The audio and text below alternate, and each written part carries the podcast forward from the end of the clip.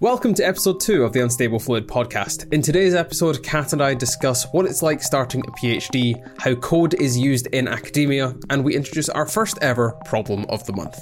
Enjoy. Hi, how are you, Kat? Yeah, I'm good, Thomas. Uh, how are, how are things with you? You've been doing a lot recently. yeah, uh, things are things are good. Um, I mean, uh, I, let's just go with like full disclosure for the listeners. It's been like four months since we recorded. Yeah, it's been not quite four. It's three and a half. okay. That's that's reasonable. I honestly can't I think- remember when we filmed. Yeah. I think by the time this podcast episode actually goes out, it will be just over four months to the day since we recorded the first one. Okay. Well, that's So- yeah. Things have happened Yeah. since then. A lot of things to catch up on. Uh, I started a PhD. How's it going?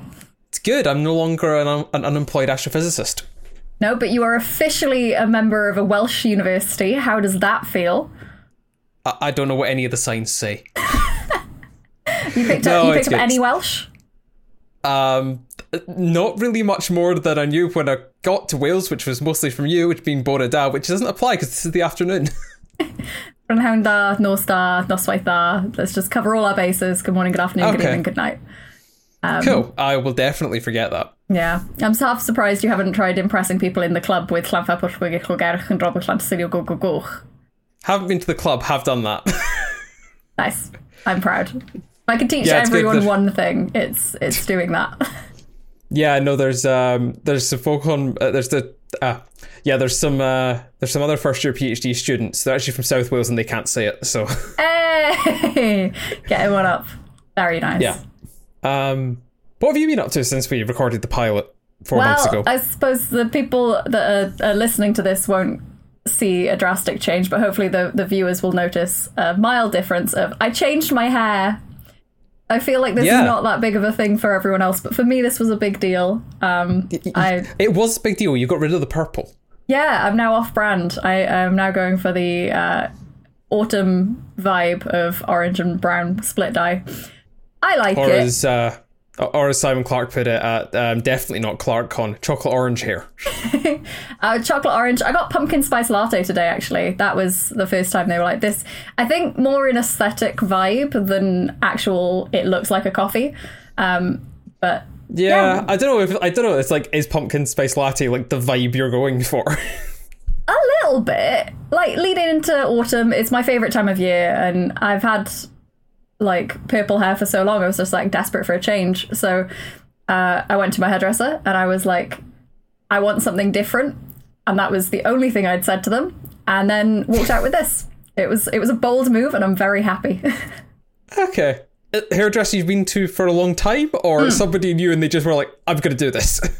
no, I think I've been seeing my hairdresser for whoa, ten years nearly. So like, okay, right. I trust somebody them a does lot. know you then. Yes. Okay. Yeah, they were the Yeah, one that no, first put the good. purple in. So, All right. Yeah. Okay. um, but yeah. Aside- and aside from hair, anything new in the rest of your life? I mean, I okay.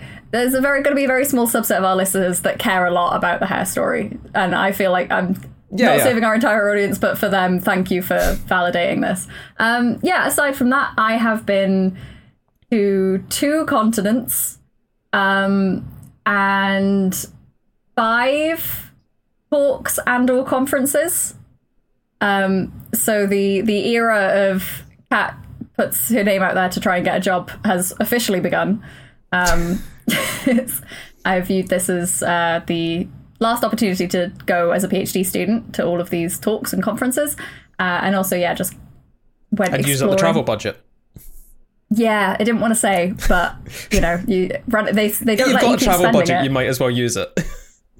Exactly. So kind of used definitely used up the rest of that now. I have one more trip planned as a PhD student, um, which I leave uh do I say I leave on Sunday? Because that's gonna dox the fact that this is gonna be like go out weeks after the fact of recording. I mean, it's a podcast. It's kind of a given fact. It goes out weeks after the fact. Essentially, you're saying you go in three days, right? Yes. Yes. Okay. So finish recording this, go pack, maybe check that my travel is still available. It'll be fine. Okay. Yeah, great. That's continent number three, right? Yes. Yeah. Uh, fourth one over the last 12 months. Third one of You've not got that many year. continents left. I know. I'm going to try and see if I can hit them all in my lifetime. It's going to be great. Okay. I thought you were going to say the 12 month period. I, I think Simon may have a heart attack if you tried that. Yes, yeah. I, I don't think that's good. Unless we do like an around the world via train type deal, I, I think that is pushing the boat a little bit too far. Yeah. Yeah. I'm not entirely sure you can take a train from Europe to North America. No. You could do it by boat, though, in theory. Yeah. And if you went north, east, south, if you went east, Yeah, I suppose if you went the short, the shorter bit over the top of the Pacific. yeah, Yeah, you just have to like uh, detour only down prob- to Australia and back. Yeah. Anyway, um, not that Yeah. we're planning that No, but that would budget be a- definitely doesn't stretch to that. An interesting problem to consider in the future, though, of just what's the optimal route around the UK, around the UK, around the world. If you wanted to hit every continent, and you really didn't like boats, Anyway, um, yeah. we launched a, we launched a podcast last episode. we did. I I suppose that kind of comes part and parcel of what's happened since we filmed the previous one. Of we put the first one out there, but yeah, it's it's Yeah. weird. I I don't It felt very odd it. seeing it like a yeah. the- It felt very odd seeing it like appear on things like Spotify and Google Podcasts and stuff like that. Though they're Yeah. they're killing Google Podcasts now. Oh, I yeah, mean, it's being amalgamated into YouTube Music. uh, I didn't really It's know Google it existed. killing another product. so- It's Google killing another product. That's sad. They Anyway, do the phones um, good though. Yeah, they do. We're, we're both now on Pixels. It's great. Not sponsored. Um, No, definitely not. I wish. if anyone wants to, hit us up. Um, yeah, no, it's if though, if you're a fossil fuel company, you can fuck off. I will edit that out. oratory. yeah, that too. That's for the the blooper reel. um, yeah, it was Yeah. seeing it on Spotify for me. I think I I saw it on the podcast app, and that was cute. And like on YouTube, that was also like yeah. If we I don't know where people are watching this or listening to this, but it was Spotify that I felt like oh god, this is real. Like that that was new and shiny, and like I saw our podcast next to like actual professional podcast stuff. Like that was fun. Yeah. Yeah, Spotify definitely made it feel re- I, I think because I associate Spotify with people that actually do stuff as a job. like Yeah. like uh, like you stream stuff on Spotify and it's like if you stream music on Spotify, it's all predominantly artists that do it as their job. Hmm. And it, I don't know, it just feels more professional. Yeah, it it definitely does. Um, Uh, but yes, that was kind of fun. yeah, if you haven't listened to the pilot episode, go listen to that one and then come back. That's your homework. Cool. Shall we launch into some of the topics we were going to discuss today? Um, I, I feel like I'm go- I'm gonna go go to something that um, now that I'm officially no longer unemployed, I am back to student status because apparently I'm better off without an employment contract. If you ask the UKRI, um, starting out on a PhD, possibly. Yeah, yeah. So I suppose it's. I had the terrifying realization that I just experienced my ninth freshers. Okay. So I am quite far away from starting a PhD, unless I decide to go round again. Um, but how has induction week and I suppose everything you've been going through, like moving, how is it going? How how did you feel? Um, I've got. I think I've kind of had the whirlwind of just about all the emotions. Everything from like excitement through to stress through to like ah. um, I th- I can't really describe that emotion, but you know what I mean. Uh, um, existential dread. eh, Slightly more happy than that. uh, t- t- trying to deal with some of Cardiff's drivers, yeah, existential dread. I mean, doesn't Cardiff have quite a good number of cycle lanes, or is this? yeah, that's the thing. Most of my commute is on cycle lanes. Oh God. yeah. Oh no. Otherwise, it's fine. But yeah, it's uh that yeah, that's the existential dread.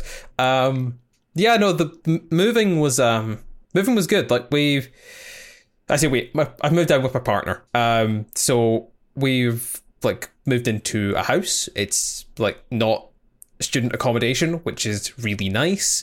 Um, compared to rent prices in St Andrews, Cardiff is really cheap, which also helps. And yeah, the, the move though was a bit um, bit much. But yeah, trying to move down when you have to move on a Friday, when because you've got like a family commitment the day on the Thursday, and then you're taking photographs for Simon Psycom Con on the Sunday. That was Don't a use big the real weekend. title. That's not. Yeah, That's not I what know. it was called. It's definitely not ClarkCon.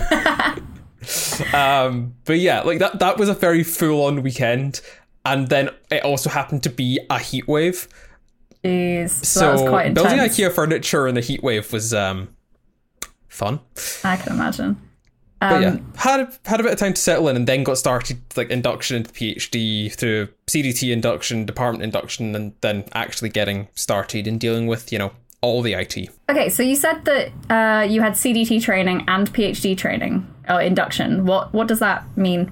Essentially it comes down to the funding. So it's it's a bit different from a standard PhD. Normal PhDs are funded either by yourself being self-funded or you're funded by like a research council. So for astronomy it's typically the Science and Technologies Facilities Council if you're in the UK. But there are other funding pots. Some are like put put together by like individuals who just bequeath a load of money to the university, and others are what are called CDTs, Centres for Doctoral Training, and that's what mine is. So I'm part of a CDT called AIMLAC, which is AI, Machine Learning, and Advanced Computing, and it's a CDT split over like five different universities: Cardiff, Swansea, Bangor, Aberystwyth, and Bristol and it's multidisciplinary, so it's not just all astrophysicists, it's not even just all physicists. You've got mathematicians, computer scientists, biologists, a variety of um, different disciplines that all use either like big data or are going to be using machine learning techniques, AI techniques, and all that sort of stuff in their research. So I had like three days of induction with them um, because they give you a bit more sort of extra training. And over the rest of my first year, I'm going to have like another four training events that are focused on you t- teaching me how to use machine learning for one thing, um, but just other sort of additional training that people funded by, say, STFC won't get. I see. That's very cool. Is there any extra assessment with uh, your CDT then, or is it just the training aspect? Well, so there are some top modules that I have to do. It's not like they're not like assessed really. Whether you get to progress is based entirely on engagement. So as long as you engage with the module, then you're fine. As long as they can see like you're not just sitting around doing nothing. So like I have a, a data Okay. analysis module that's hosted by Cardiff Uni. Um, the amount of engagement I have to do with that is there is like a small continuously assessed thing at the end of the module, and it's like as long as you do it and you have like clearly put in the effort to learn the stuff and do it, then that counts as you have engaged sufficiently with that module. And then there's another module hosted by each of the host universities. Ah, Okay, so that's really cool. Yeah, so my CDT um, has a training component, but it has a first year that is a master's year. Um, so Okay. they they package the training as like if you're going to do all this extra work, we may as well try and get you a qualification out of it. Um, but you have to do, be like well rounded in the the stuff that SAMBa offers. Um, Yeah. But interestingly, so they're in the process of putting in a new bid for funding for the CDT. The new one is potentially not going to have that master's year because there were there are pros and cons in that I now have two master's degrees, which is quite fun. Um, but fundamentally, it's all just training for the PhD. So spending more time developing the skills for the PhD might be a better use of time. It's it's there's no right or wrong answer, but it is interesting that different CDTs do things differently. Yeah, mine is like actually quite different. So, as part of the CDT, between your sort of second and third years, um, sort of over that sort of the over that interface between your second and third years, you take six months out and go and do a six month placement in industry with a firm that works with one of the sort of areas associated with CDT. Yeah. And it's something that isn't the PhD going to be like similar sort of similar sort of work to what you're doing. So we don't have the master's year thing. We have this separate go into industry and be somewhat useful. That's quite fun. And then you learn all of the industrial skills, I imagine. Um, you say that, like, because you do big data, but you do space. Yes. So are there companies that do spacey big data? Is that a thing that exists? So astrophysics research is almost entirely limited to the world of academia. Uh, okay. Like, so most of it's done in universities, and then there is amounts of it are done by sort of governmental organizations, things like NASA and the European Space Agency, and their counterparts in other places around the world. They will deal with um, sort of astrophysical research as well. Like the amount of data that comes in from the likes of JWST and Hubble and all that sort of stuff that comes in through the Space Science, no, Space Telescope Science Institute, I think is what it's called, and then gets like processed in loads of places around the world. But most astrophysics research is done by people who are fundamentally publicly funded. That's fair. So, doing big data things in what I do in astronomy, I would end up doing probably big data things in another area that is not astronomy Okay. in my placement. You said you're doing modules in other places, like in the other Yes. institutions. Do you? Well, I will be. Yes. Sorry, you will be. Uh, I haven't. I have not been given access to the ones I should be doing at the minute. Oh, University bureaucracy moves slowly. yes. Yeah, it, it does. Um, something that I remember uh, in my first year took an absolute age. Have you been paid yet? Uh, tomorrow. Okay, that's late. Yeah. yeah. The um. essentially the problem that they have in um, with like Cardiff paying the stipends for new starters is like the way the policy works. They can't get our bank details unless it goes through a Microsoft form that only people with Cardiff University email addresses can access, and we don't get access to our emails until about three weeks before we start. Hmm. Yeah. Which is then not enough time for them to apparently process payments out on the 1st of October. I see. Um, So I yeah, think that's I have had the email. I am getting paid tomorrow, allegedly. exciting. Uh, drinks are on you then. Yeah. No, it's something I remember when I started was the yeah you needed to be registered and like proof that you have like right to work and that your funding's like everything's all checked out and you are who you say you are. Um, but you do that when you get there. But by the time you get there, you've missed the. Um, so if you are funded in the UK, the stipends come out quarterly. Um, so everyone's just there like desperate for the first of October because that's that's payday. no, I know, I know what you mean. It people that have just come from undergraduate master's degrees, so integrated masters, where you do it all as a oneer. Like the student loans stop in like June. You have four months with no income, and then you work for half a month before you get any money from your stipend. yeah, the the funding opportunities are good in some ways and absolutely awful in most of them. it's one of those things where it's very difficult because I think fundamentally as long as everyone is going into it with their eyes open of this is what it is, this is what you're being offered and these are your options that are available. Um like that's the thing you want to focus on, but then at the same time making sure that well, there are things that definitely can be improved. So can we can we get on that please? Um yeah, just because you're aware of all the issues doesn't mean that you can't still want to improve your environment. Yeah, it's that sort of thing. Like being aware of all the issues is, I, I think, like yeah, if if it was being hidden from people before they start, hmm. that would be a bigger problem. If you want me to start ranting about things that aren't told from the get go, I am very close to running out of funding. I, I was about to say that yeah, there are several, but several many things that they don't tell you when you go into a PhD. Yes. and like, do you want to elaborate? Do you want to rant? I kind of do. Um, do, do I tint the whole screen red at this point? it's I'm I am very fortunate. So I have had this stress for a very long time, and actually, as I was saying, uh, I think before we started streaming, I have cu- just come from a reintroduction where my director of studies sat down with all of us final year or post final year or pre final year students and later half PhD students Order of magnitude final year students. Yes. Uh, to be like, hey, this is all the information that we did throw at you in induction week, but you don't really remember because you were overwhelmed and focusing on the immediate stuff. And we're actually going to like take an hour, have a full conversation about it, and we were asking every question possible.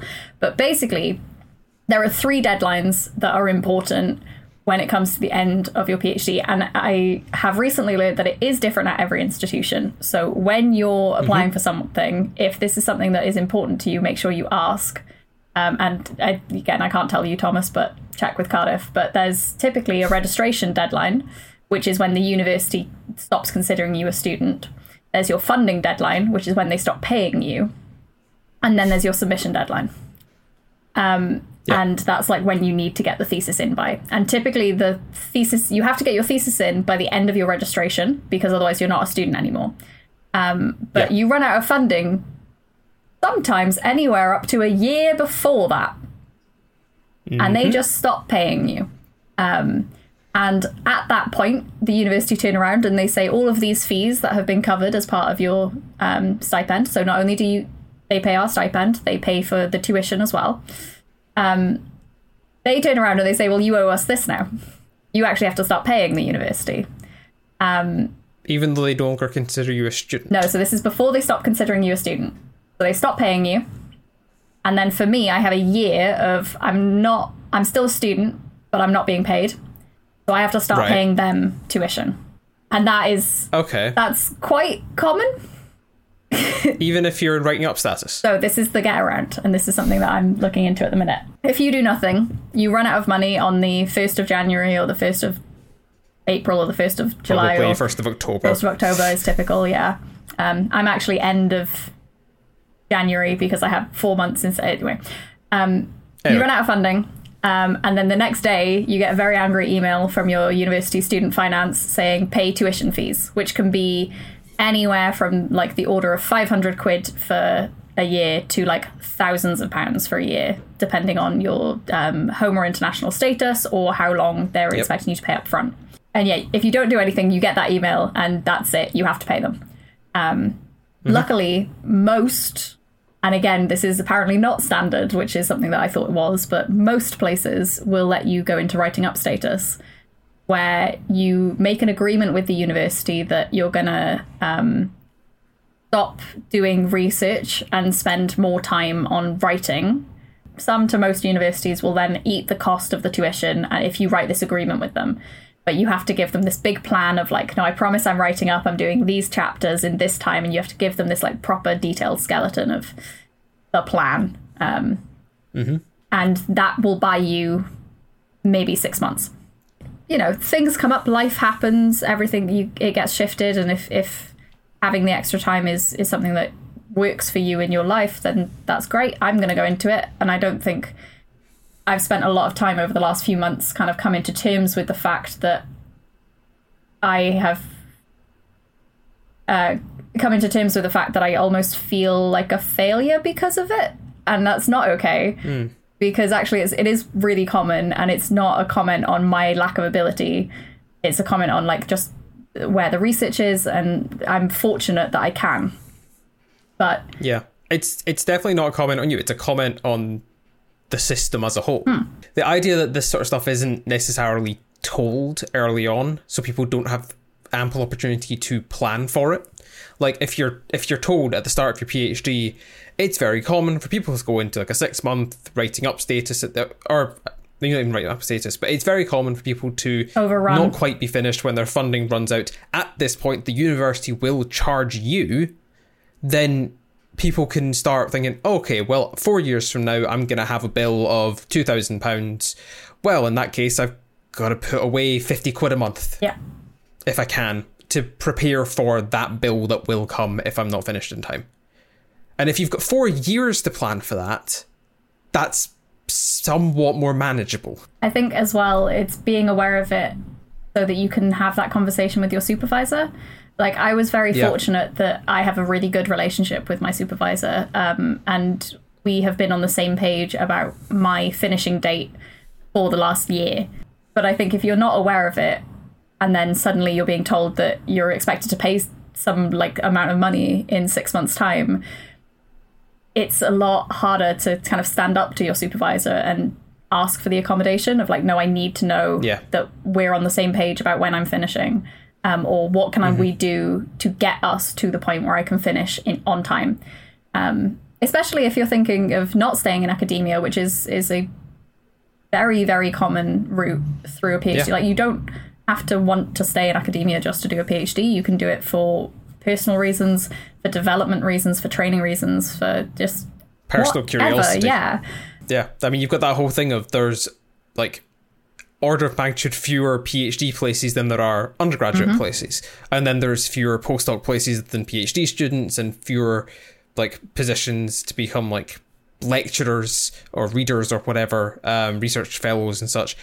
Like you sort of funnel down. There's like it, it's not a pyramid scheme, but the hierarchy is a pyramid. But- I don't know, academia may be a pyramid scheme. That is also a quote from somebody in my department. I mean, I I fully back it, and I've heard it at many conferences. Yeah.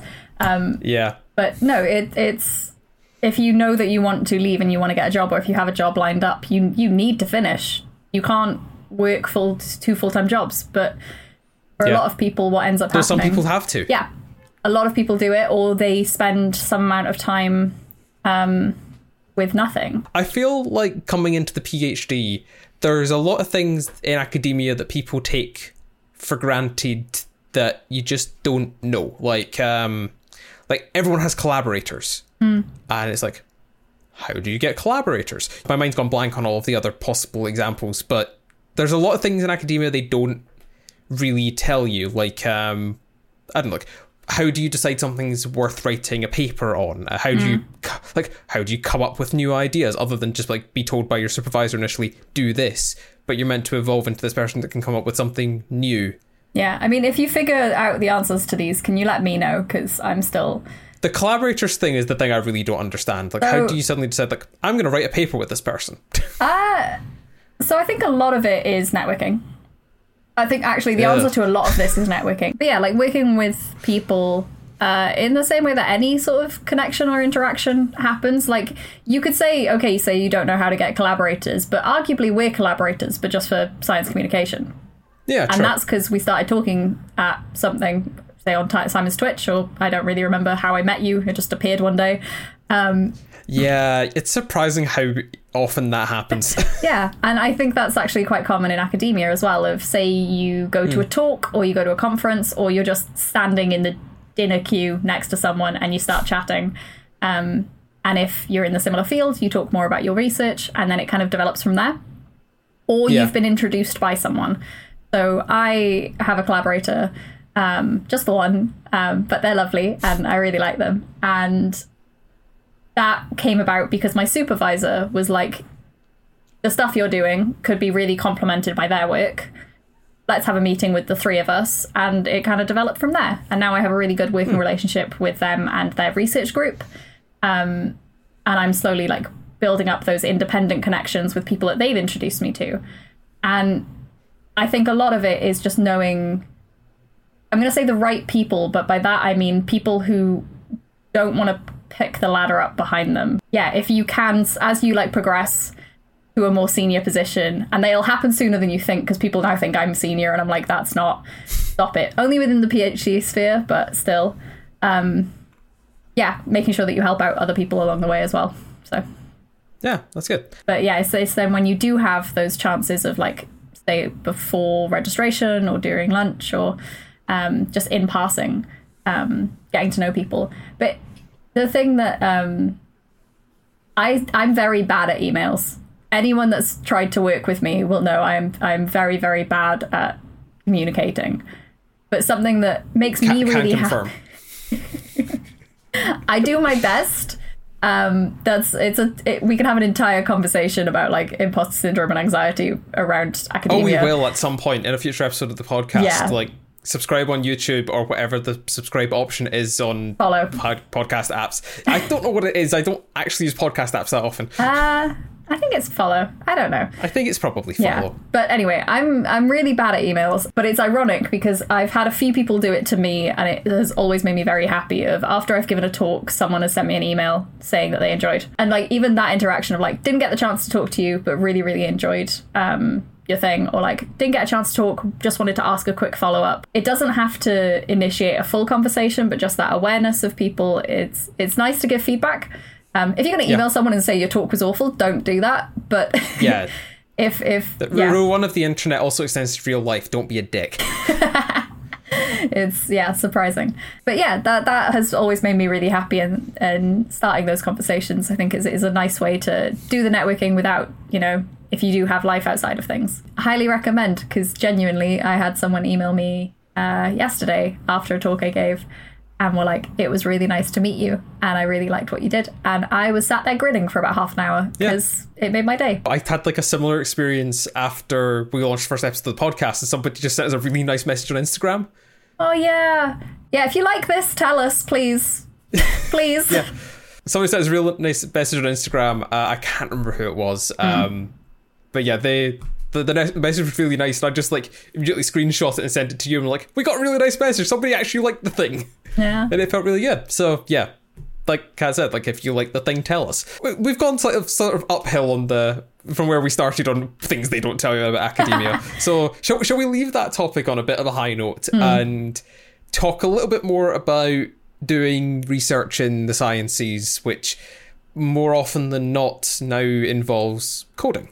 I think we should. I enjoy that you're like, right, we're on a high. Let's ruin it with talk, Kat's talk about MATLAB. but um, yes, yeah, it's something that even even the pure mathematicians that I hang out with, who like historically do not touch computers, are hmm. starting mm. to do some sort of sort of coding, even just for visualization purposes. I would consider myself a numerical fluid dynamicist, but that's like very yeah. soft computing in the grand scheme of like if I think of someone who is a computer scientist. Yeah. I'm I'm still quite small models in comparison to that, but in comparison to someone in pure maths, I am I'm I'm the computer whiz.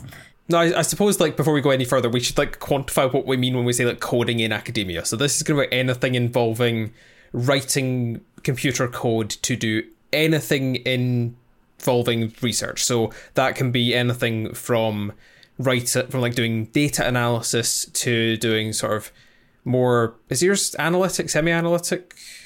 Yeah. Just try and model those sorts of models, right?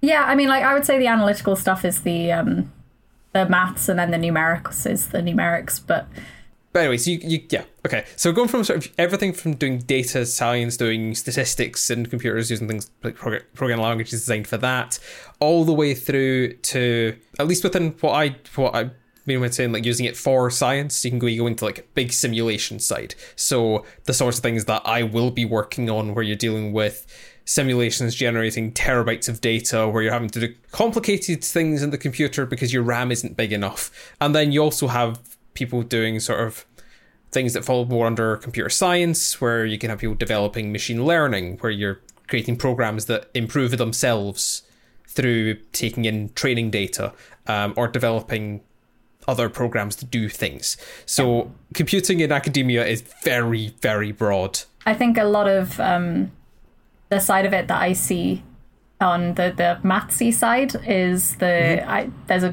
definitely a larger and increasing subset of machine learning. Um, mm-hmm. especially collaborations with industry. I think machine learning is quite a bit of a buzzword, and a lot of people really like it. And I also yeah. don't think it's going anywhere, so it's good to at the very least have some idea of it. Um, yeah, machine but, learning is definitely not going anywhere because it can just do so much more than we can do with traditional like statistical techniques and such. Yeah. To be clear, when we're saying machine learning, we're talking about the type of program that can improve itself based on input data, not something not necessarily something like ChatGPT. I suppose this where is where it starts going dangerously far away from what I know, and I have to try and remember the many talks and machine learning modules that I that I did way back when. But a mm. ChatGPT is is more AI, right? Like it, it will put words yeah. together. It's not writing something, it's putting words together in an order that is probably very high to matching what the answer is actually going to be.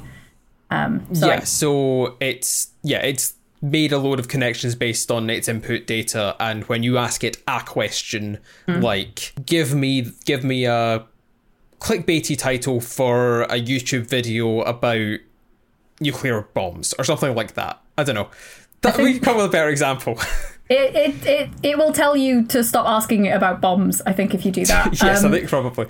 I mean, something that I have I have a really good example for this one actually. Okay, go if, on. If you ask it a maths question, Um, if you tell it to solve, for example, sim- uh, someone did it as if you solve a quadratic equation, you give it a quadratic equation and you type it in and you say solve this equation. It, and if you, especially if you say do it step by step, it will write you a big paragraph and the words if you skim it the words match what a maths teacher would say or what i would say if you asked me to explain um, but if you actually look at the equation that you get given quite often it's wrong especially if the numbers are big Um, yeah. In fact, you're you've chosen like a quadratic equation example for this. In some cases, it's even worse than that for doing maths. If you ask it to sum two very large numbers, it will at some points get it wrong yes because it's not doing what computers normally do, which is add things together really well. Like if you give a num- if you give a computer two numbers and tell it add them, unless something's gone very very wrong, it should get the right answer. But because of the way programs like ChatGPT work, it doesn't because it's looking for connections between strings of text. It's not considering them necessarily predominantly as numbers. Yeah, it, it sees what um, you've inputted and it looks through, say, the entirety of the internet to try and find something similar and then just matches to what it thinks the answer is without actually doing the. It's not a calculator, um, No. but I've, I've seen a few different people write little blog posts dotted around the maths internet sphere of this mm-hmm. example because I think up until that point I hadn't really grasped what it was. Yeah. It's like especially now there are so many good maths tools on the internet like wolfram alpha is a website mhm. where I, I i personally will put a lot of my problems in there and be like can you please Well, it's essentially a web terminal for Mathematica. yeah exactly but it, it's actually doing the computation there there's there's no ai there's no machine learning Yeah. as far as i'm aware beyond interpreting interpreting Interpret- Interpreting. Beyond interpreting I get what you mean, and we've very much diverted way down the idea of machine learning and such. But anyway, all of this stuff, back to our back to veering right back to what we were trying to talk about, all of this stuff falls more under computer science hmm. than I guess using computing for science, yes which is a, it's a subtle but important distinction. So i have a question for you go on. Do or what is the difference between computer science and scientific computing I would say scientific computing is the use of code to do science. For example, like using it for data analysis or using it for simulations of a physical system, for example. Whereas computer science is more about the structures um, of programs, the structures of how a computer works and how you interface with it through code. I think that's that's a fair comparison. I think scientific computing I always picture as the like the big heavy many terminals up and gonna hack the mainframe um, stuff with big code. And then computer science is like, can we make if you have a, a code that does a certain task, can we understand how to make it faster, more efficient? Do we understand exactly what connections are happening there? I just plug things into MATLAB and try and make pretty pictures. So we've talked about the breadth of things that we that people do with scientific computing in academia. You can't just do everything with Python.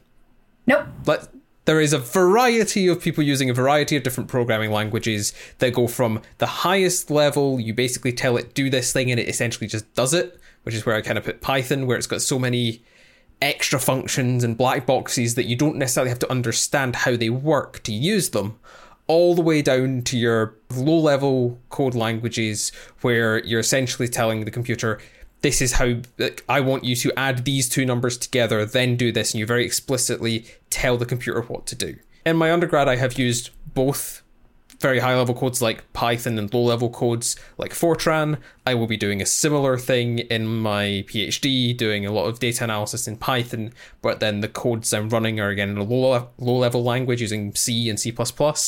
Um, Kat, you use something else? So yeah, you said a lot of big scary words there. Please do ring me in if I say too many big words.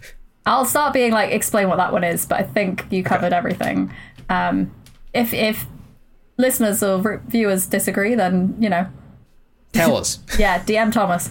Um, DM I- the DM the Unstable Fluid podcast oh yeah, Instagram, which which is which will be me.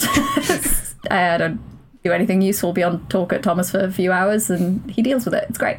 Anyway, I don't consider myself a computational person. So like computational fluid dynamics, CFD, is like kind of an established field within fluid dynamics as far as I can tell.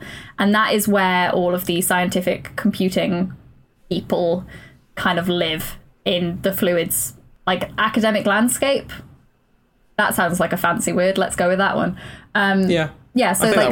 CFD, scientific computing, I think those are kind of sort of loosely interchangeable, and I say that with a grain of salt because I don't want people to come Within the world of fluids, yes. Yes. Um, I would consider myself numerical, which I Okay. perceive personally perceive as slightly below CFD. If you're talking about this big like pillar of um, from just making the computer run everything to only doing things with pen and paper, I kind of sit in the middle of I Okay. do some coding, but I've done a lot of pen and paper maths beforehand so that my code is quite gentle in comparison. Like it's not really big. I'm not solving everything. I've made a lot of assumptions in my system to make the equations that I'm looking at much smaller. Right. So you so you're taking a, a problem that has a load of different aspects to it on paper, Yeah. condensing that down into um into like one, two, maybe three equations that capture all of the important physical phenomena, and then putting that into a much lighter weight program that can run on a laptop. Yes, exactly. And I think that's a good indication of the sort of the fluid dynamics sphere as well. Of like you have the people that take we all f- go from the same equations. We all start with the same thing of just like every single point in every single space is defined by the Navier-Stokes equation. Uh, a scientific computing a- aspect of fluids will take those equations, plug them into a massive computer, put your conditions and your your you know physical parameters in, and just run and get back a load of stuff that's taken a long time to compute. But you know every single point and every single space, everything about it. Mm-hmm. That's that side. There are analytical people that look at the Navier-Stokes equations and then they take them so far away from reality that they have these cool, complex. What if there's a wave, but the wave is a perfect circle? Okay. This, this is definitely a conversation we can have in the future. But like, there are genuinely people that study these like vortices, so like this swirling pool of liquid, that as if it was a wave moving along um, the surface of the ocean, for example. And it's like that's not physical, but they know everything about it because they've done all of the analysis.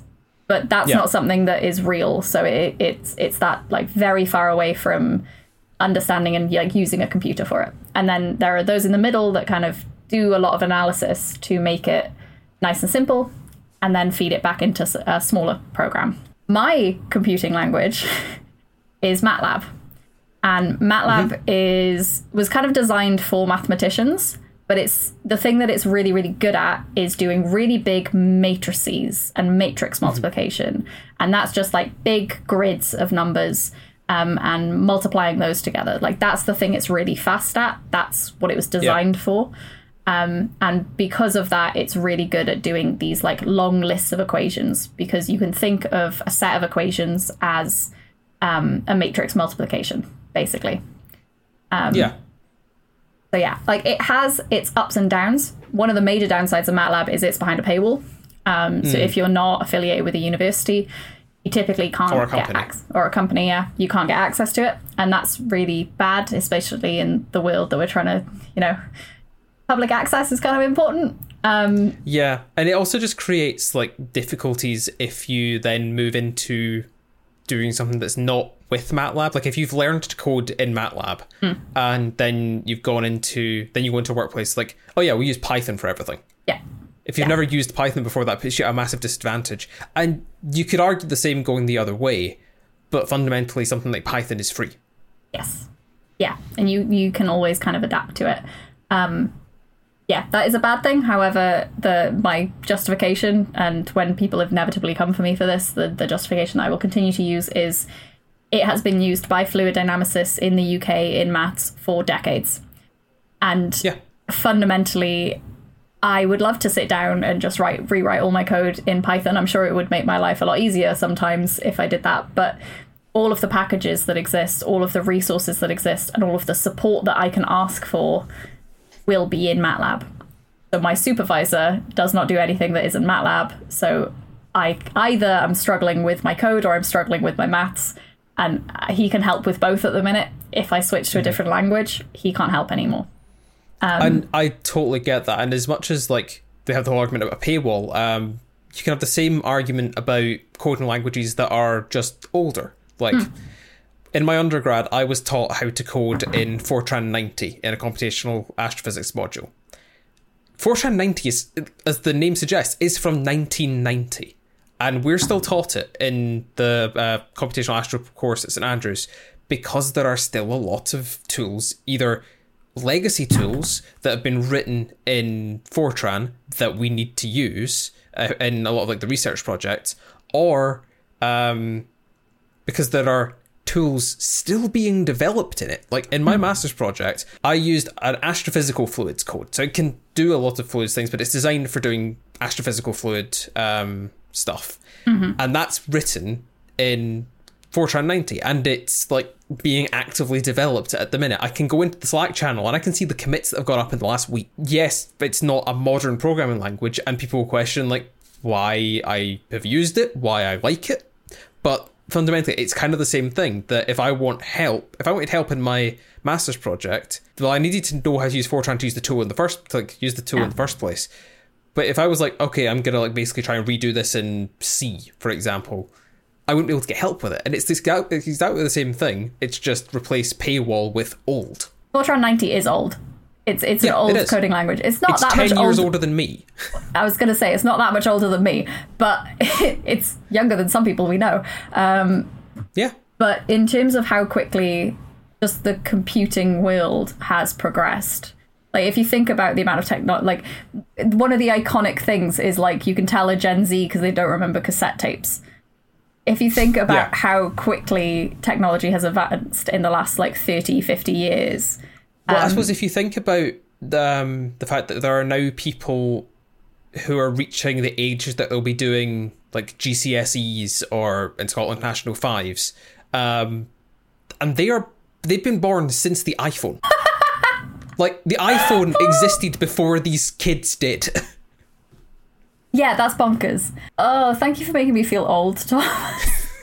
I'm getting to the point that there's like folks starting um, university who were born after I went to primary school, and that was wild. it only Um, gets worse i promise I know Um, it only gets worse. beyond just causing existential dread and losing Yeah. all of our listeners that are over the age of 30 because we're be- being old and jaded in mid 20s.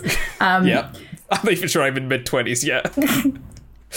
Oh, I hate you. Um, I don't know. It depends what you class 23 as. I think it's just the Mid- year everyone hates you. early to mid, in the same way that 27 is definitely mid to late, not late, because I don't want to be late 20s. The point I was trying to make was that technology has advanced so quickly, and typically research moves really slowly. Mm-hmm. Like, I am reading papers from the 70s that are considered modern. Like, it. Academia does move on a different time scale, and when you then combine academia, which is quite slow moving, with something like technology, which is really fast moving, it's no wonder that it's taken a while to kind of catch up. Yeah, I think it definitely depends on your field, though.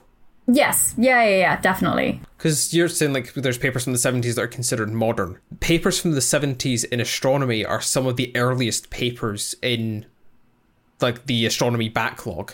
Because astronomy is fundamentally a science that has developed in time with technology. Like, Ah, like up until the development of cameras, the biggest detector that humanity had for astronomy was the human eye. And then we got to having like photographic plates, and we could get much bigger, but they weren't particularly sensitive. They weren't um, the most accurate things. And then we got to film, um, which you could start doing a bit more. And then we got to like CCDs, the camera technology we use now, the sort of semiconductor based things that are in your phone and these keep getting better and better. And the amount of astronomy that's been possible to do since the invention of CCDs and the invention of microprocessors, astronomy ex- has accelerated so much more because of technology. I see. Whereas people have been able to do math with pen and paper, well, quill and paper for centuries. I was gonna say, like, I there's a, a book that I have somewhere on my desk um, that is one of the big the big boys that I'm I cite and that I use a lot, um, and that was written in 1890s. I think the edition Yeah. I have is from 1918. Even that is not the oldest thing that I regularly have to like refer to. But yeah, maths is maths has been around for a while. I mean, astronomy has been around for a while. I mean, astronomy is arguably one of the oldest sciences. Like, realistically, ancient Greece had people like looking up at the sky and thinking, that thing's changed, and mm. writing it down. Can we do an episode on old school astronomy? Because I vibe heavily with the geocentric model. Please. like, I have so many questions and they do not fit in this episode.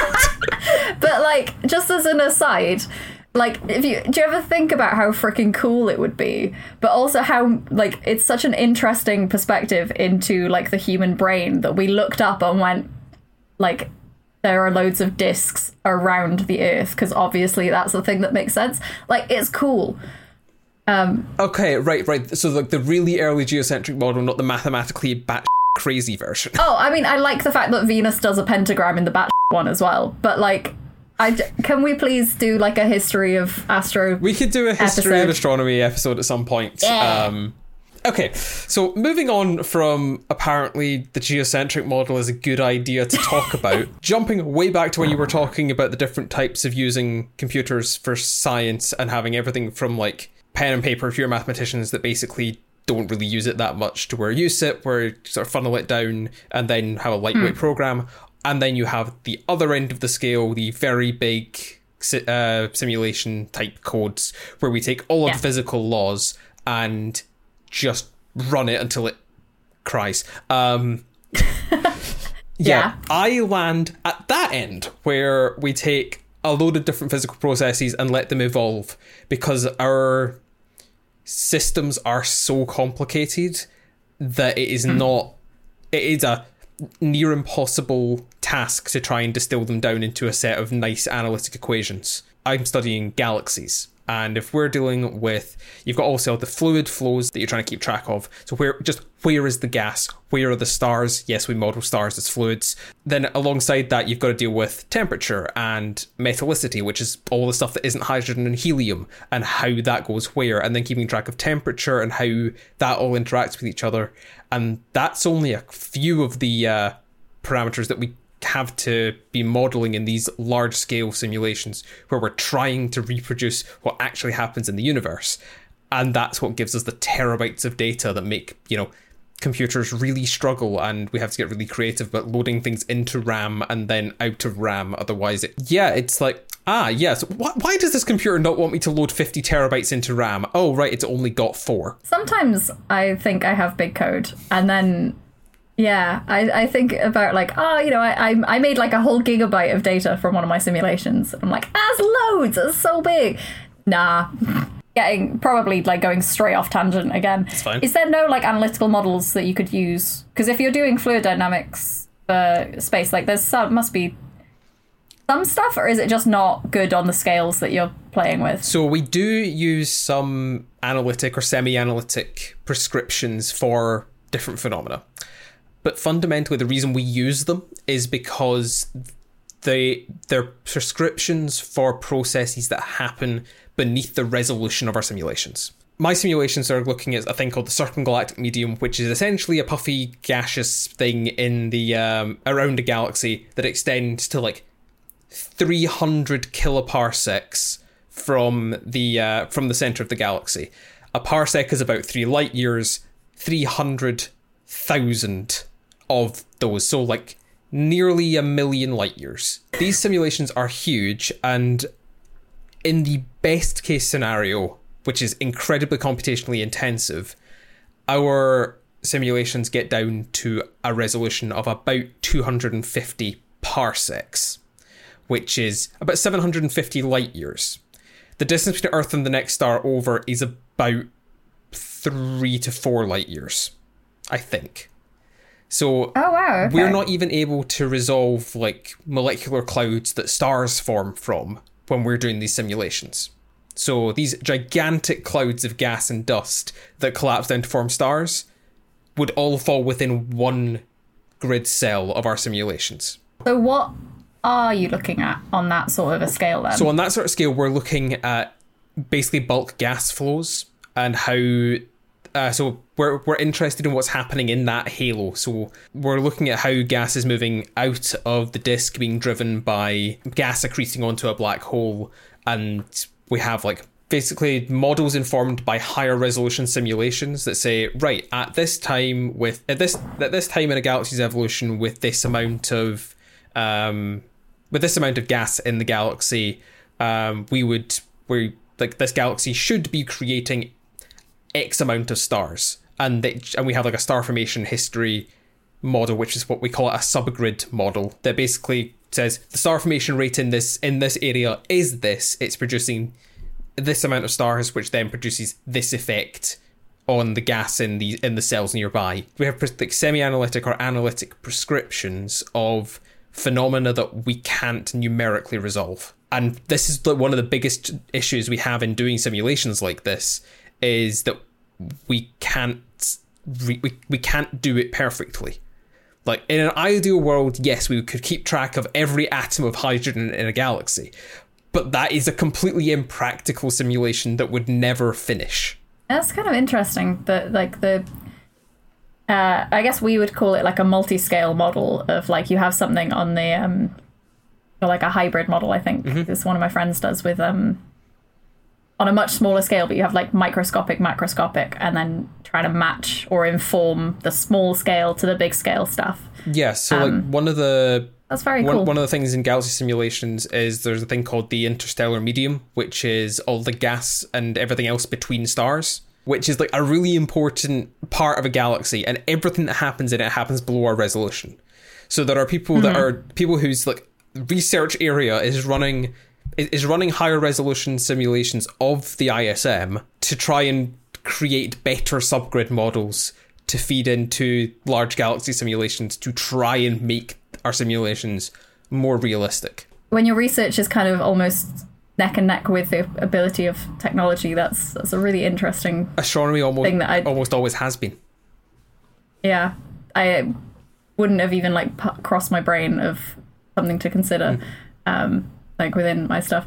I enjoy that not only do I do small scale fluids and you do big scale fluids, but within those fields, I do the small scale model and you do the big scale model.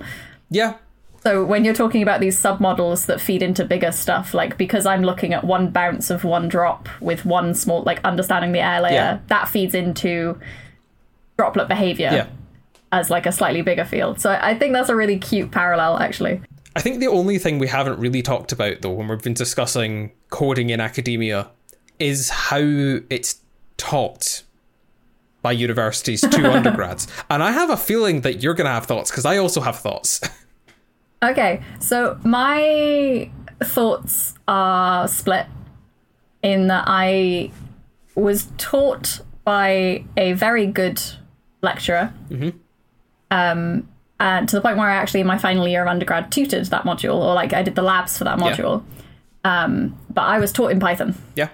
This is instantly something that I am more comfortable moving around coding languages than I need to be because I was taught in Python and I did I've done all my projects in MATLAB. Um, I'm in a very similar situation. I was taught a variety of programming languages, like my undergrad maths modules taught me Python, then physics taught me Mathematica of all things, but then also Fortran. So yeah, I similar scenario yeah. of being able to jump between them. Yeah, and I think actually if you have that experience, especially really early on in learning how to code, can be really good. Not everyone needs to know absolutely everything about coding. Yeah. Um, and you know you can sit there and be like what's the point of learning pythagoras in gcse maths? Mm-hmm. and the answer is arguably nothing. You're never going to use it. You're right. Good job. Proud of you. The point of doing it is to develop the skills and the critical thinking so that when your problems are thrown at you of a similar sort your brain already has that pattern recognition in or you, you know how to handle something you haven't seen before. I think an even better analogy for the advantages of, of learning a bit of multiple programming languages earlier on in your coding journey, I, I think better analogy is like kids that are introduced to multiple languages, like spoken languages. Mm. Like if you grow up in, I don't know, Canada and you have to be bilingual English and French. Or you grow up in yeah. Wales and you have to be bilingual English and Welsh. Or some other country where English isn't one of them. Um, like if you learn more than one language as a child, it's much easier to learn additional subsequent languages further on because you I don't know yeah. there's like it's more subconscious I get with like spoken languages you, you have more ease switching between them. But if, say, I was Yeah. only taught Python from like the first day I showed up at university to the last day I left, I think I would find it incredibly difficult to now go and learn Fortran because everything that I'd ever learned for coding would have been within that structure of Python, which kind of hand that holds your hand through a lot of it and doesn't teach the best coding practices. But that's a separate issue. Um, I I feel like the spoken language analogy is a good one. Is is, a, a pretty good analogy No, for I, coding I languages. completely agree. Yes, so with the language analogy, I think it is fantastic. Of uh, and you'd have to talk to a psychologist to get like a professional answer on this. But I think it's something about like the the pathways already being in place that separate the language from um, the kind of concepts that you're trying to convey. And if you understand the concepts, you can um, interpret them in the right way. If you can learn lots of coding languages, or if you learn multiple languages, you learn the grammar of that system more than you learn the actual words. So then, when you need to use a different word, you already kind of understand Yes. what you're trying to convey, and you already have like a bit of a head start. I think it's the intelligent version. There's a there's a Yeah. succinct version of that out there somewhere in my brain. Shall we move on from coding in academia? I feel like we've gone on about this for a very long time. Like we said last time, this podcast is going to evolve as we uh, as we figure out what it is we want to do with it. And one of the things we're going to bring in is uh, I'm going to call it problem of the month. This podcast may not come out every month, but we're going to call it problem of the month. Um, so the the problem I have, I'm going to suggest we think about is how would you go about calculating a temperature for the Earth? Okay, and I'm going to be a fussy mathematician and say your problem is ill posed. What do you mean by temperature of the Earth? That is a very good uh, question to pose. Okay, because yeah, the Earth has so many different temperatures you could measure. You've got like land surface temperature, which obviously varies across the globe because you've got you know everything from the Sahara Desert, or the desert desert, um, to like Canada yeah, or Torpenhow Hill in winter. Hill, hill, hill, hill. yes. And that's just land temperature. You've then obviously got ocean temperature. You've got the day side versus night side. You've got um. You can talk about temperature x x distance below the surface of the Earth. You get x distance above the center of the Earth if you consider it uh, above the surface of the Earth if you're considering the atmosphere. Um, I guess where I was going with this question was considering, I guess, average surface temperature and taking surface temperature to be land. Okay. So average the average land temperature of the Earth for a given time. Okay. Um, it's an it's an interesting problem because it's like okay, it depends how much time I have to do it, or like say you know you want to Yeah. you want it at a single point in time. So let's say how many resources do you have available? Because if you have infinite resources, I'm gonna stick a thermometer a meter grid apart all over the surface of the Earth, and then take all those readings and average them. Yeah, that is certainly a very empirical way you could do Yep. it. In an ideal world, that would be how you would calculate the average surface temperature of the Earth. Yep. And in in my infinite But money, again, infinite yeah. resource plan, yeah, that's what I'm going to do. Um, because you didn't specify. Nah, nah, nah, nah, nah. But say I didn't have infinite money or infinite thermometers or finite but large number of thermometers. How would I go Mm-hmm. about doing it then? What's what's your idea? I would go about it from a very physical point of view. I guess I would think about it as an input output problem because the Earth is a physical system. It receives energy and it emits energy. So primarily it receives energy from the sun and it will emit energy from its surface through radiation of heat. So that the simple I guess the simplest way uh way to do it would be how much energy is coming in and then measure how much is being given out. Now measuring how much is being given out given out is difficult. You also have to you can consider how much is being reflected and then you've got then you add in the complexity of the atmosphere. and the fact that it's a complex fluid system consisting of a variety of different molecules and different physical structures like how much CO2 is in the atmosphere currently versus how much is it going to be in the atmosphere in five minutes because fossil Yeah. fuels. But I, I think, yeah, taking into account all of these, so like, I guess the main, if I wanted to have like a, cr- a very crude model of it, you've the, the main things I would um, want to consider is how much energy is being brought into the system, how much is being reflected by the Earth, because not everything will be absorbed, mm-hmm. how much energy is leaving this is being emitted by the surface of the Earth at a given time, and it's a complex balance of all of these different parameters. So I guess calculating temperature of the Earth, you have to have measurements of a lot of these things. Yeah. To then feed them into and I guess it's an equilibrium equation. Yeah, I mean that's kind of a really cool way of thinking about it, and not something that my brain jumped to at all. Um, if you were allowed to know what the temperature was at some point in time in the past, you could make a rough estimate of like an initial condition and then go that way. Yeah, and this is essentially how climate modeling works, like how we predict, okay, uh, with this amount of um, CO2 being emitted into the atmosphere, because we know the temperature now and we've known the temperature in the past, we can make an estimate for how much energy is being emitted by the Earth um, by the Earth at the minute. Mm. How is how will more CO two trapping more heat affect that yeah. to then predict what temperature will be in the future? I yeah, I guess I maybe should have formulated the question as how would you go about calculating a temperature in ten years from now for the Earth, okay. for example. That's kind of cool. You need an you need an input parameter. Knowing absolutely nothing about the temperature doesn't overly no. help.